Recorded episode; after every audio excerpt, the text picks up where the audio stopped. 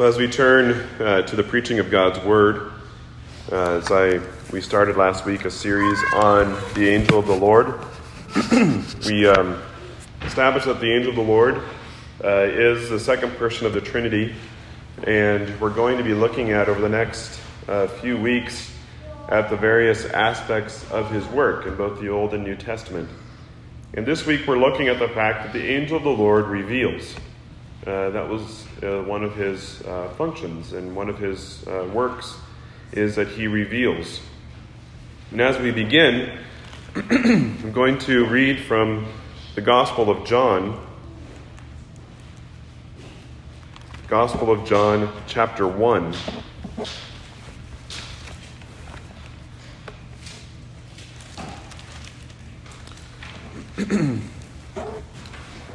And I'll read the first 18 verses. So hear now the living word of God. This is the Gospel of John, chapter 1.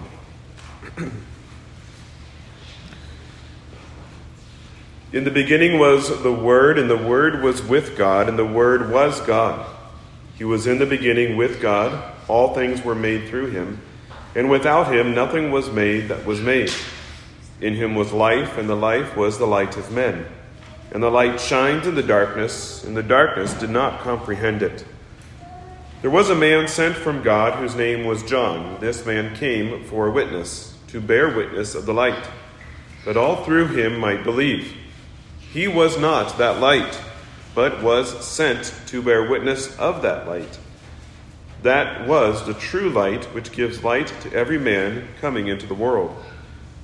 He was in the world, and the world was made through him, and the world did not know him.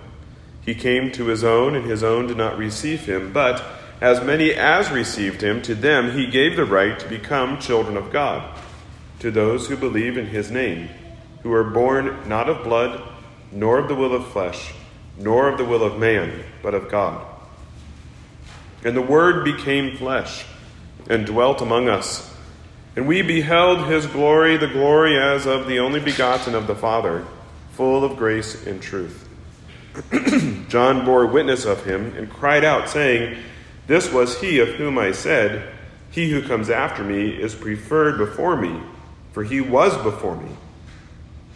And of his fullness we have all received, and grace for grace. For the law was given through Moses, but grace and truth came through Jesus Christ. No one has seen God at any time. The only begotten Son, who is in the bosom of the Father, he has declared him. So ends the reading of God's word. May he bless that reading to our hearts, and also now the preaching of his word. So as John opens his gospel, he does so with a very particular purpose of connecting his gospel to the Old Testament. And he does this by the opening words, simple phrase, in the beginning. It's not by accident that John uses those words. It is on purpose. And he's drawing our attention all the way back to creation, and that's where he begins. As the first book of the Bible, Genesis, begins, in the beginning God created the heavens and the earth. So John begins, in the beginning was the Word, and the Word was with God, and the Word was God. He was in the beginning with God, and all things were made through him, and without him nothing was made that was made. See, John's original audience, they would have agreed with those statements. They would have understood what John was referring to. They would have understood that John was referring to God speaking into existence all that he made. But what really would have caused kind of the floor to fall away from their feet, to cause them in a sense to fall back in astonishment, is his phrase in verse 14, and the Word became flesh and dwelt among us. And we beheld his glory, the glory as of the only begotten of the Father, full of grace and truth. Then he makes this one of whom he is speaking all the more clear in 17. For the law was given through Moses, but grace and truth came through Jesus Christ. No one has seen God any time, the only begotten Son, who is in the bosom of the Father, he has declared him. Now, when we consider John making this connection, Jesus being the Word, the second person of the Trinity, God the Son, that the world, the universe as we know it, everything that we see and that we don't see was made through Jesus Christ as God the Son. And as Jesus Christ was sent and he came to reveal God to us, we see that this has been the work of the second person of the Trinity throughout the ages. He is the one who has come and revealed himself to humanity. He is the one who has come and proclaimed his truth. He is the one who has come and revealed who he is. And the application we'll be looking at as we consider this aspect of the angel of the Lord's work is that since God the Son reveals God to us, we are called to turn to Jesus to know him. Since God the Son reveals God to us, we are to turn to Jesus to know God. Now, there's a whole list of ways that we could look at how the angel of the Lord reveals, or how God the Son reveals himself to humanity. But we're going to be looking at four aspects, and we'll take the last two together. The first is turn to Jesus to know God's power. Secondly, turn to Jesus to know God's authority. And thirdly, turn to Jesus to know God's love and justice. As we consider, first of all, the call to turn to Jesus to know God's power. First of all, I want to recall to mind a passage we looked at last week in the book of Judges. Judges chapter 2.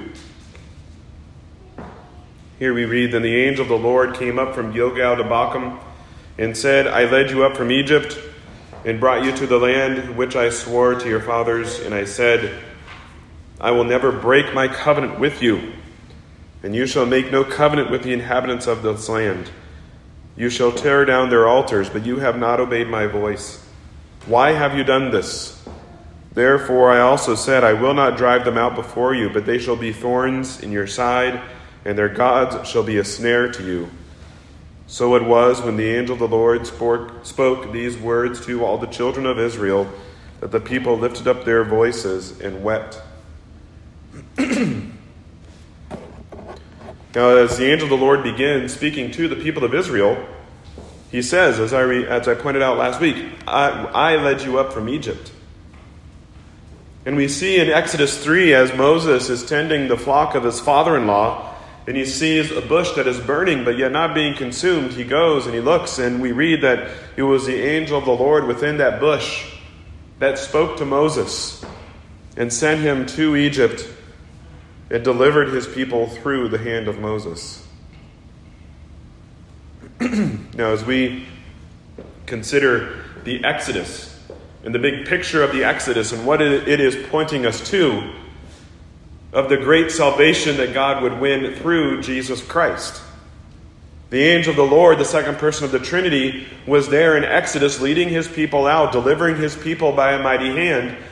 And so too, he comes then in the incarnate word, in the flesh, in Jesus Christ, and shows us a greater salvation, not from some national enemy, but from our true and our real enemy of our own sin and wickedness, the evil one, and death itself. And one of the things that God was doing in his plagues that he sent to Egypt, and his judgments against Egypt, was that he was making a fool of the gods of Egypt. He was showing his power and his authority over those gods. That he was not a God to be trifled with and not a God to be messed with. I've said this to my family before as we went through this text in family worship. But really the marvelous thing about the Exodus passages and the Exodus account and the history that we have in Exodus is that never before has a God gone into another nation's land and completely humiliated their own gods and forcefully removed his people from their hands. It was a clear display of who is powerful and who is sovereign over all the earth. And we do need to remember that the false gods were worshipped for a reason. Even Scripture points out that we are no longer to sacrifice to goat demons. There were demonic forces behind the gods of old. And as the Egyptian magicians were able to mimic and imitate the first few plagues that God had sent and the powerful displays that God sent Moses and did through Moses, we see that there were powerful forces behind those false gods. But our God is greater. Our God is more powerful. And that is one of the things that the Exodus account shows us, and that the second person of the Trinity, God the Son, was performing as he was delivering his people from the hands of Egypt. But we see that not only national powers or the gods obey or the God the Son has power over these things, or God has power over these things, but we also see in Matthew chapter 8, turning now to the New Testament, as we see in Matthew chapter 8, verses 23 and following,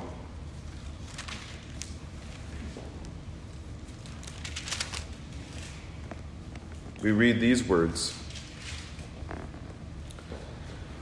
"Now when he got into a boat, his disciples followed him, and suddenly a great tempest arose on the sea, so that the boat was covered with the waves. But he, Jesus, was asleep. Then his disciples came to him and awoke him, saying, 'Lord, save us, we are perishing.' But he said to them, 'Why are you fearful, O you of little faith?' Then he arose and rebuked the winds and the sea, and there was a great calm. So the men marveled, saying, 'Who can this be? That even the winds and the sea obey him.'" We have here Jesus displaying the power of God over the winds of the sea. So marvelous, his disciples were more afraid of the miracle that they had just witnessed and the power that they had seen displayed in their teacher than they were of the storm that he had just calmed. Jesus displays the power of God in the things and the works that he has done in both the Old Testament and the New.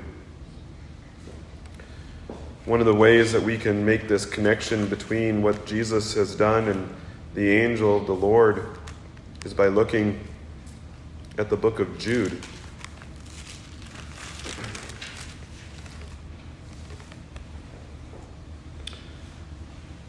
In the book of Jude, Jude is the earthly half-brother of our Lord.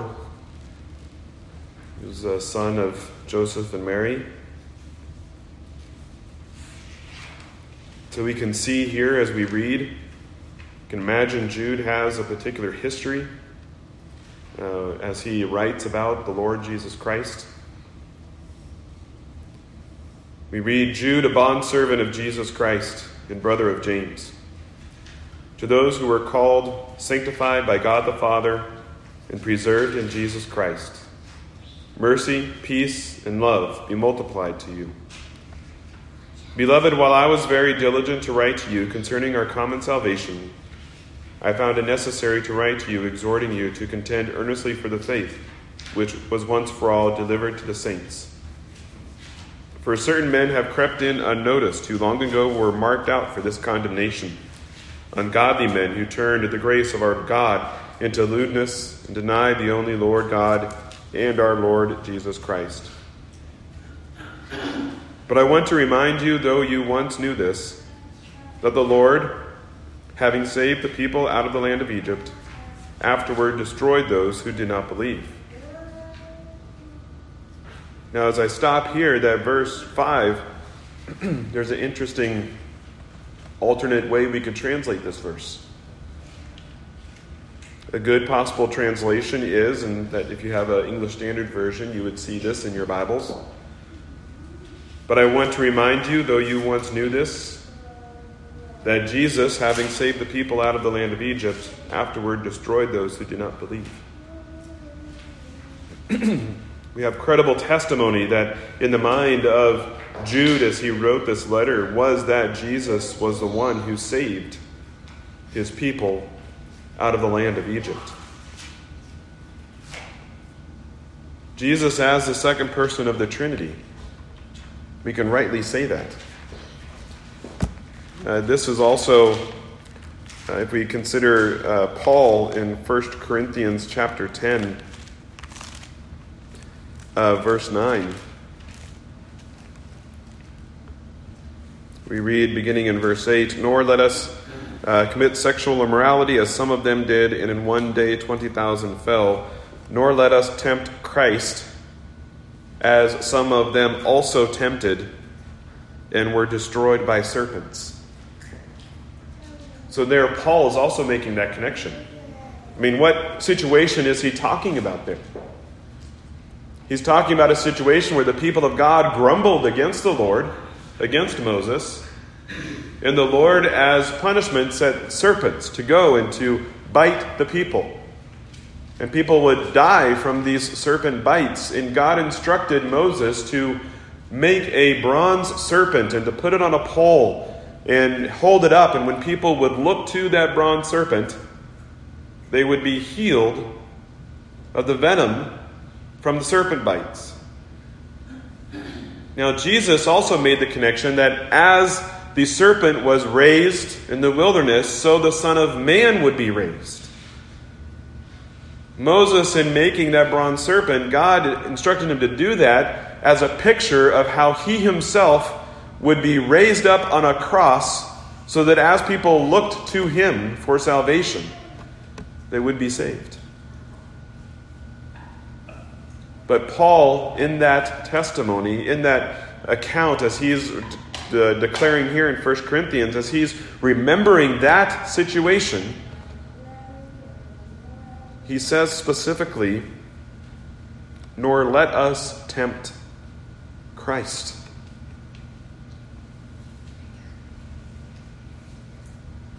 God the Son, the Angel of the Lord, is our Savior, Jesus the Christ. Now, through the power that the Angel of the Lord has revealed in his power over earthly gods, in his power over creation, in his power over our salvation, he has revealed this to us. It is his ministry that has revealed clearly the great power of our God to ultimately deliver his people and to keep his people. This is why he alone is the one we are to turn to trust. To trust and to look to for our salvation, because Jesus alone is the one who has power to save. And we also turn to Jesus to know God's authority. You know, as we consider Matthew chapter 7, in Matthew chapter 7, this is the close of what's called Jesus' Sermon on the Mount. So he begins in chapter 5, goes through chapter 6, then he concludes at the end of chapter 7. And after he teaches the people, we read in chapter 7, verse 28, "And so it was when Jesus had ended these sayings that the people were astonished at his teaching." And then in 29 we read why they were astonished. "For he taught them as one having authority and not as the scribes." Now, why did people marvel at Jesus' teaching as he goes through? And in that Sermon on the Mount, Jesus contradicts some of the teaching of the day. But in contradicting it, what he's doing is he takes what he wrote through the Holy Spirit, through the men of old, and he corrects the understanding. and he gives the full picture of it. He says to us, in one sense, if you, that not to kill someone, but if you've hated someone in your heart, you have already murdered them. And same with the other sins that we might be look at on the outside and think, well, I haven't stolen anything, I haven't killed anybody, I haven't done this or that, so I'm good. But Jesus makes it even harder and more difficult because he strips away the outward veneer and he gets to the core and the heart of the issue that God is desiring of changed heart. And we commit these sins and we break God's commands, not necessarily through these outward displays, but we do in our own thinking, in our own desires, in our own hearts. That's where the actions come from. And so Jesus is doing this. He's taking all that they've been taught, these people, throughout their lives, as they've gone to the synagogues week by week, as they've gone to make their sacrifices at the temple, as they have gone through what they should have gone through and what their teachers had taught them, and Jesus is making it all the more difficult, and he's doing it in a way that shows that he has the authority to do these things, and the people see that. But we also see Jesus' authority after the verses about the wind obeying and the waves obeying his voice. We see his authority displayed in the verses immediately after that in Matthew chapter 8, verses 28 and following. So after he has calmed the storm and they've come to the other side, he says, or we read, when he had come to the other side to the country of the Gergesenes, there met him 2 demon-possessed men coming out of the tombs, exceedingly fierce, so that no one could pass that way. And suddenly they cried out, saying, "What have we to do with you, Jesus, you Son of God? Have you come here to torment us before the time?" Now a good way off from them was a herd of many swine feeding. So the demons begged him, saying, "If you cast us out, permit us to go away into the herd of swine." And he said to them, "Go." So when they had come out, they went into the herd of swine, and suddenly the whole herd of swine ran violently down the steep place into the sea and perished in the water. Then those who kept them fled. And they went away into the city and told everything, including what had happened to the demon-possessed men. And behold, the whole city came out to meet Jesus, and when they saw him, they begged him to depart their region. So he got into a boat, crossed over, and came to his own city. Then behold, they brought to him a paralytic lying on a bed. And when Jesus saw their faith, he said to the paralytic, "Son, be of good cheer, your sins are forgiven you." And at once some of the scribes said within themselves, "This man blasphemes." But Jesus, knowing their thoughts, said, "Why do you think evil in your hearts? For which is easier to say, 'Your sins are forgiven,' or to say, 'Arise and walk'? But that you may know that the Son of Man has power on earth to forgive sins." Then he said to the paralytic, "Arise, take up your bed, and go to your house." And he arose and departed to his house. And when the multitude saw it, they marveled and glorified God, who had given such power to men. As we consider these verses, first of all, the 2 demon-possessed men. We have in the other Gospels the account of the Jesus having more of an interaction, more of a conversation with the demon-possessed men. And they were possessed by upwards of 1,000 demons. The scriptures tell us that they were often bound, but they would break their chains. They were powerful. And the people feared them, and nobody would go out to them. So what do we see here? But these demon-possessed men cower in fear before the Lord Jesus Christ. They cower in fear before him, and they cry out to him, "Have you come here to torment us before the time?" Now there is an understanding in the demons within the men of who Jesus actually is. He is God the Son. He is the second person of the Trinity. And he is the one who will judge all the earth. Because they say here, have you come to torment us before the proper time? They have some understanding that now is not supposed to be the time that they are to be judged. Now, they don't know when that exact time is, as we do not know when that time is. But yet, they have this understanding that this Jesus standing before them is the one who has not only the power, but the authority to judge them and to cast them into torment. And we also see that they understand his authority and that they can't just leave these men and go out into the pigs. They see the pigs there, but in the presence of Jesus, they have no ability of their own to go and to indwell those pigs. They have to ask permission from Jesus. And they beg him. And as we read in the other gospel account of this situation, Jesus gives them permission. And then as the story unfolds and we see the demon-possessed man in his right mind and the people being afraid of what Jesus has done, as Jesus gets into the boat, he who is demon-possessed is begging Jesus and pleading with him that he be allowed to go with Jesus. But Jesus doesn't give him permission. It's the same permission that the demons had asked. Instead, Jesus tells that man to go home and to present himself as clean and cleared of these demons. We see displayed the authority that Jesus possessed and that he still possesses. He also said in his earthly ministry that absolutely nobody was going to take his life from him. He was going to lay it down willingly. He had authority to lay down his life, and he had authority to take it up again. Jesus is the author and giver of life.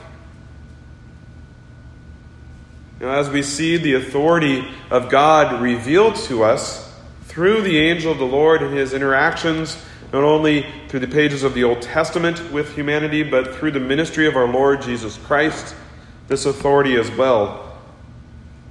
We are called to turn to him, for he is the only one who has the authority to save us. Now in the passage, as I continue to read in chapter 9, people marveled and charged him with blasphemy for forgiving a man's sins.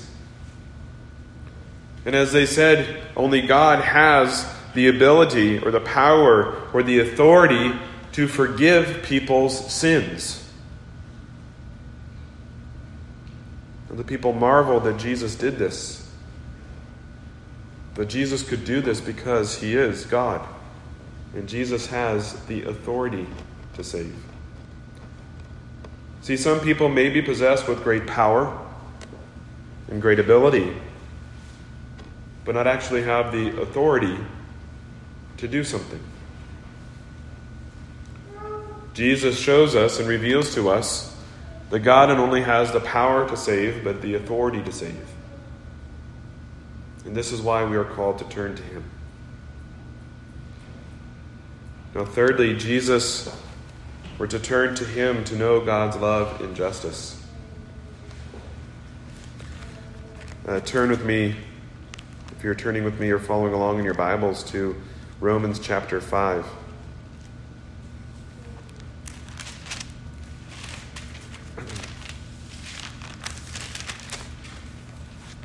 In Romans chapter 5, verses 8 to 9.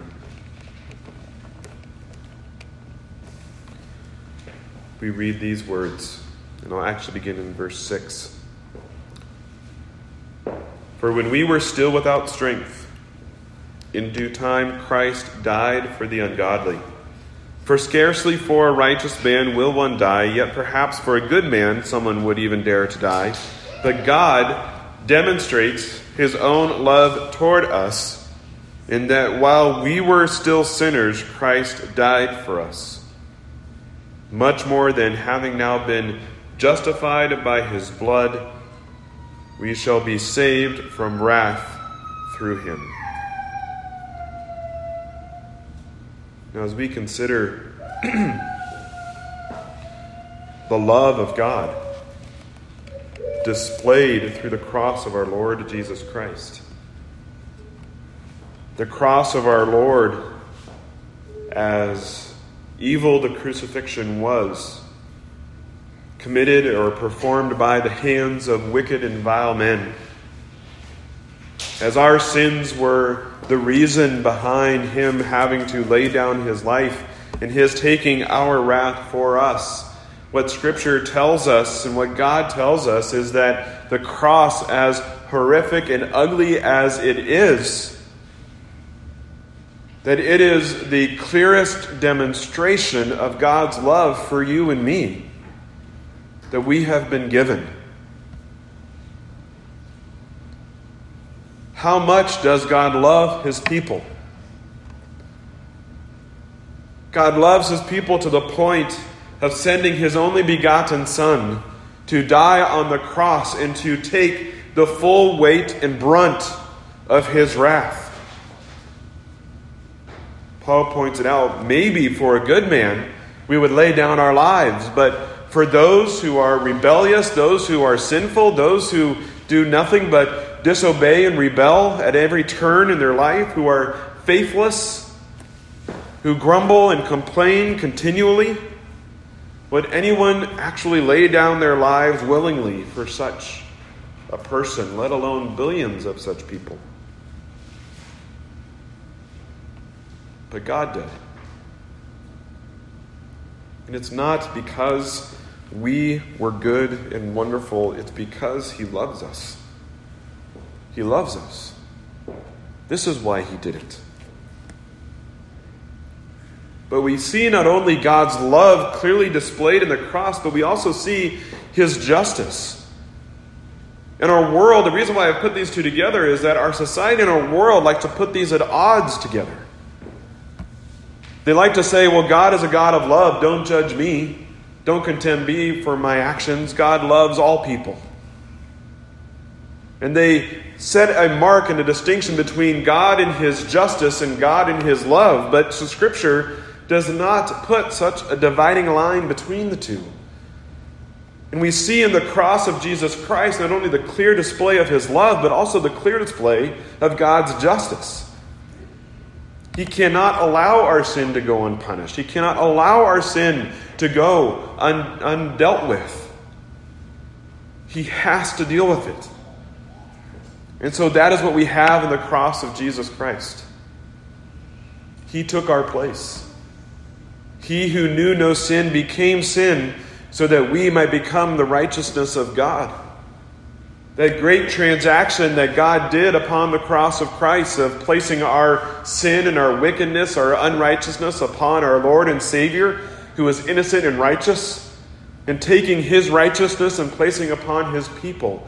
This is all his grace and his love for us, his people.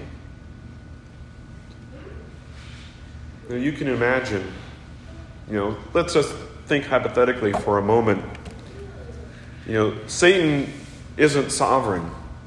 We read today in the New Testament passage of how Satan offered the kingdoms of the earth to Jesus in his temptation. And Satan could do that because God had given those nations to him. But Satan himself is not in sovereign control.